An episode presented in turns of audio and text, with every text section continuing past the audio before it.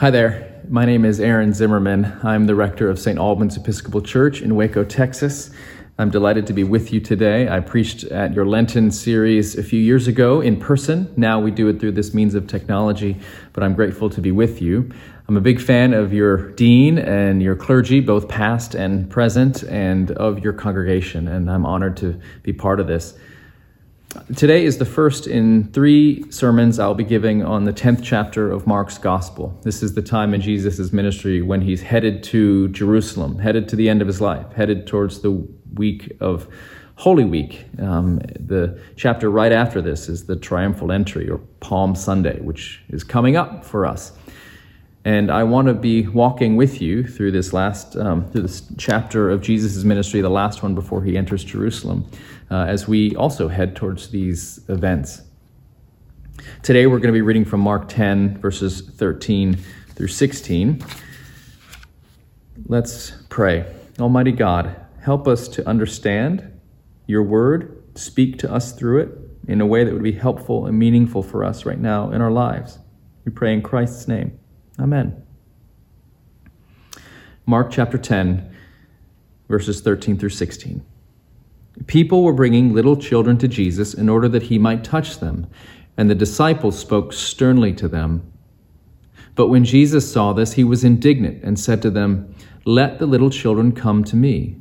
Do not stop them, for it is to such as these that the kingdom of God belongs. Truly I tell you, whoever does not receive the kingdom of God as a little child, will never enter it. And he took them up in his arms, laid his hands on them, and blessed them. Here endeth the lesson.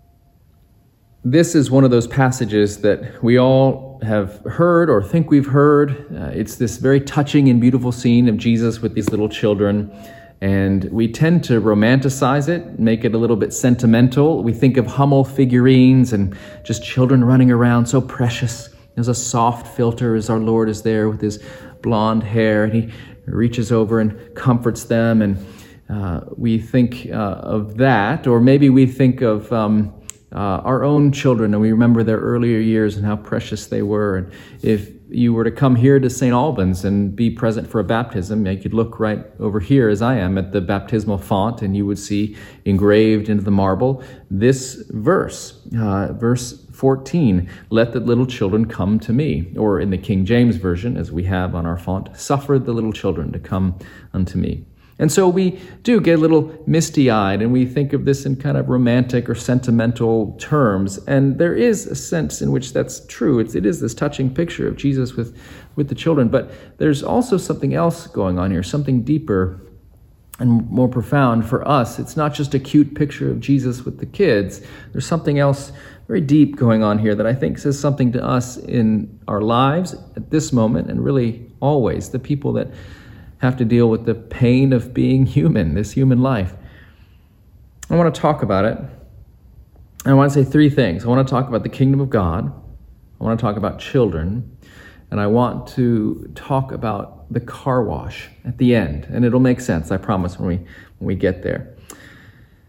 So, the first thing, the kingdom of God. This is mentioned twice in this passage. The kingdom of God. It says the kingdom of God belongs to children such as these. And he says anyone who wants to enter the kingdom of God must um, receive the kingdom of God as a little child. So, kingdom of God. We have to make sense of this because it's said twice in four verses. And I want to let you know that it is not what most people think. Most people think kingdom of God means heaven. And they see this passage and they think, if I want to get into heaven, I have to be like a little child. The kingdom of God is not heaven. It's really much more than that. The kingdom of God, Jesus tells us, is here now. Because kingdom of God means wherever God is in charge. And Jesus Christ is the King of Kings and Lord of Lords here and now, right here today. So this is the kingdom of God. You are in the kingdom of God. Uh, you're in it right now. It is where God is in charge and where people are in right relationship with Him, and there's a sense of peace and harmony. The kingdom of God is a good place, it's a full place, it's a rich place, it's where you flourish and thrive. You're in right relationship with God, you're in right relationship with others, because it is what the world looks like when God is totally, fully, completely in charge. This is the kingdom of God. It's not some far off place, it can be right here and right now. It's what you all want, it's what I want. I want to wake up and not be anxious. I want to feel what is they say. Uh, they say someone is comfortable in their own skin. Uh, you know the difference between someone who walks through the world anxiously and someone who walks through the world at peace. The kingdom of God is the place where we are in right relationship with God and others because it is the world where God is in charge. This is the kingdom of God. It's what you and I want. It's paradise city, if I can quote Axl Rose, metaphorically speaking. So this leads us to the next big question. How do we get in there? How do we get to the kingdom of God, this place where God is in charge? We all want to enter it.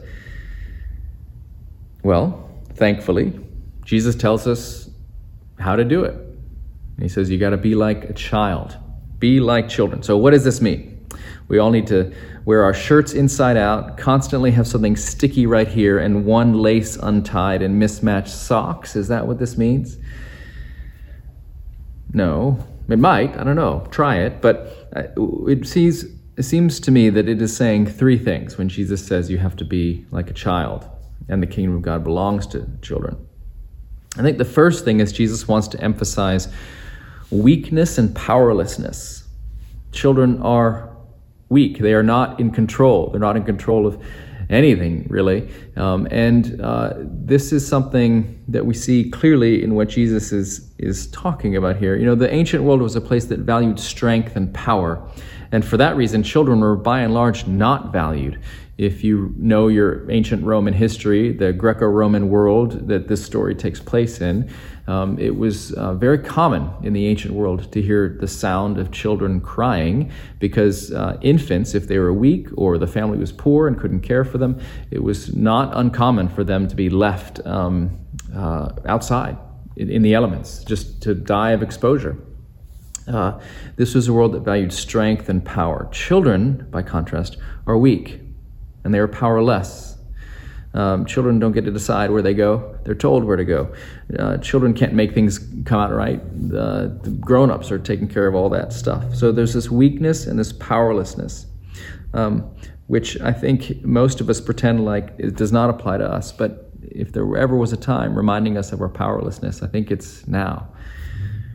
The second thing you see with these children is that they are, um, or you see about children, is that uh, children uh, are, um, as uh, essayist Tim Kreider calls them, incontinent sociopaths. Now, that would be funny if we are in person. I don't know if you're laughing. It was meant as a joke. But he means that they're, they're not in control of themselves, their impulses, their physicality, even. If you've ever seen a child just lash out. Um, and so, what is emphasized here is in some sense the sinfulness of children. Uh, children, we don't like to use that term. We tend to, again, as I said, idealize children. But if you've ever known a child, you know, they always want the biggest piece of cake. They always want to blame other people for what they've done wrong. They never want to take responsibility for things. They are manipulative, deceitful. And I love, I have three kids. I love them. They're amazing. But they are human beings. And as uh, um, Bishop Fitz Allison used to quote G.K. Chesterton all the time, said that original sin is the only empirically verifiable Christian doctrine, meaning you don't have to teach a child to lie or be manipulative or to be self be self-absorbed. It's just how we are. And grown-ups display it maybe a little bit less because we're taught to hide these darker sides of our personality. We rarely throw tantrums in the grocery store in the cereal aisle when we can't get the lucky charms. Children, however, display all of that human sinfulness in full display almost all the time. So, um, one of the other aspects about being a child is this sinfulness. And finally, the final thing you see about children in this passage in particular is their passivity. It says at the beginning that parents brought children to Jesus. The children did not wake up in the morning and say, You know, I think I'd like to meet the Lord today. I've been praying about it. No, there's no sense of spiritual seeking or going on a retreat or spending time in the labyrinth or anything like that. They just, um, they're brought. There's this passivity there. You see it again at the end um, when Jesus says, Whoever does not receive the kingdom of God as a little child. The key is receive, not take, not grab, not grasp, not carpe diem, uh, not climb the mountain and find the prize at the top, grab the brass ring. No, he says you have to receive it. Just be open. You know, we uh, demonstrate this in our liturgy on the Sundays that we have Holy Communion. You ever notice we don't take it, you receive it. You just hold your hands open and you receive the kingdom of God. You receive the gift of His grace. It's very powerful. So, what does it mean to be a child? It means to be weak, powerless, a sinner who's not in control of his or her own self. And if you are like that, then you are also like a child, someone who's ready to be brought. You can't take the kingdom of God, it is you are brought into it. And this is the final thing, uh, or actually the penultimate, the next to last thing I want to say. The kingdom of God, as I said at the beginning, the question is how do we get in it? How do we get in that place where we're at peace and God's in charge? Well, Jesus says it is to be received. It's to be received. You open up to it. It's a gift. It is not something that we um, can take by force, which is frustrating because we all want to be given instructions. How do I, how do I get the good life? Well, what Jesus says here, quite plainly, is that you already have it. To receive it is to open your eyes to what you already have, which is your prior belovedness. God has already decided to love you and loves you right now. Uh, the way I've sort of developed this little habit to, um, to use in my own life, I'll, what often happens is I wake up in the middle of the night, or if I'm lying in bed right before I go to sleep. This is when the anxiety uh, tends to uh, dance across my uh, pillow. And these thoughts about what I've done or not done, need to do, haven't gotten done, delayed too long, procrastination, conversations I haven't had or need to have, or I had but didn't have right, all these things. And my mind just starts whirring. And I remind myself remember, you're loved. And maybe you have something like this in your life. Some way you can remind yourself of what is already true. You are already loved. You are, he doesn't say the kingdom of God goes to the MVP who's won the homecoming game. He says the kingdom of God belongs to children. They already have it. Children who are weak, who are powerless, and who are sinners. So if that's you, if your life looks like that, the kingdom of God is yours. You already have it. You're already beloved. You're already forgiven. You're already embraced by God. Which brings me to my last point. It's at the car wash, like that old song. Um, this is my way of talking about the way Jesus communicates his love. What I've already talked about that you have the kingdom of God, you're already beloved, how Jesus communicates this.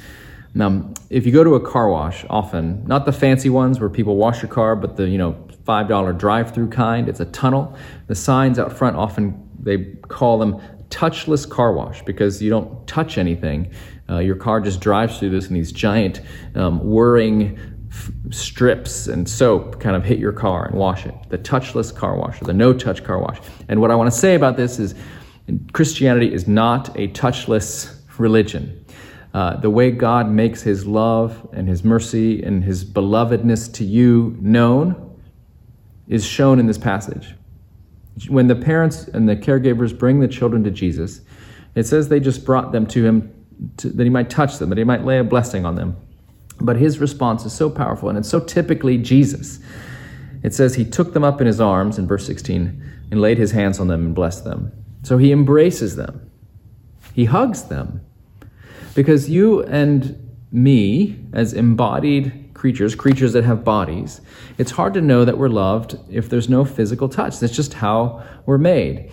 I have heard a profound example of this, really heartbreaking recently. This was an interview done with an EMT in the New York area. This is somebody who drives an ambulance and helps people in major crises and following accidents or home situations, heart attacks. And one of the things in his job that he's had to do for 10 years that he's been in this position is to give people bad news when they've done everything they can and their loved one has died. Uh, and he says, always when I do that, I've been able to put an arm around the person or to embrace them or even just uh, hold their hand. And last week he had to tell a husband that his wife had died. There was nothing more they could do. She had died from coronavirus. And the EMT could not touch the man, had to tell him this six feet apart. And he said for the first time in his life after that, he went back to his car and wept because he knew how important touch was at communicating comfort, love, common humanity, and not being able to do that was so heartbreaking to him.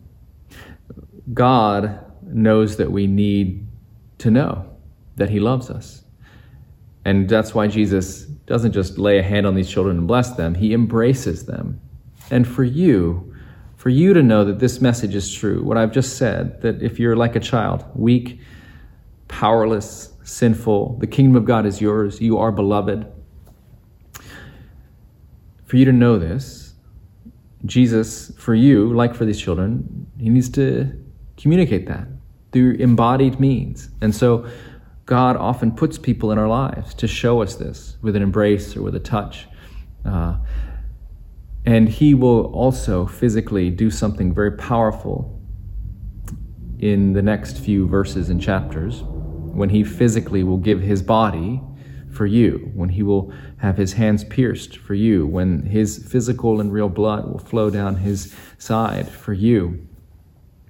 Jesus knows that abstract love, metaphorical love is not really what we need. We need love that is made clear to us physically, like he shows it to his children with an embrace, and like he shows it to all of us through his death, embodied death on the cross. So, what have we said? We are like children, weak, powerless, sinful, and yet beloved. The kingdom of God belongs to children, to you and to me. And the reason we know that this is not some abstract thing is because God is not like the touchless car wash. He gets, gets up to us, gets close to us, embraces us, and shows us really, in physical, embodied ways, through his own death on the cross for us. Let's pray. Dear God, help us to know your love for us, sink it deep into our hearts, that we would know, as your children, that we already have the kingdom of God. We pray in Christ's name. Amen. Thank you.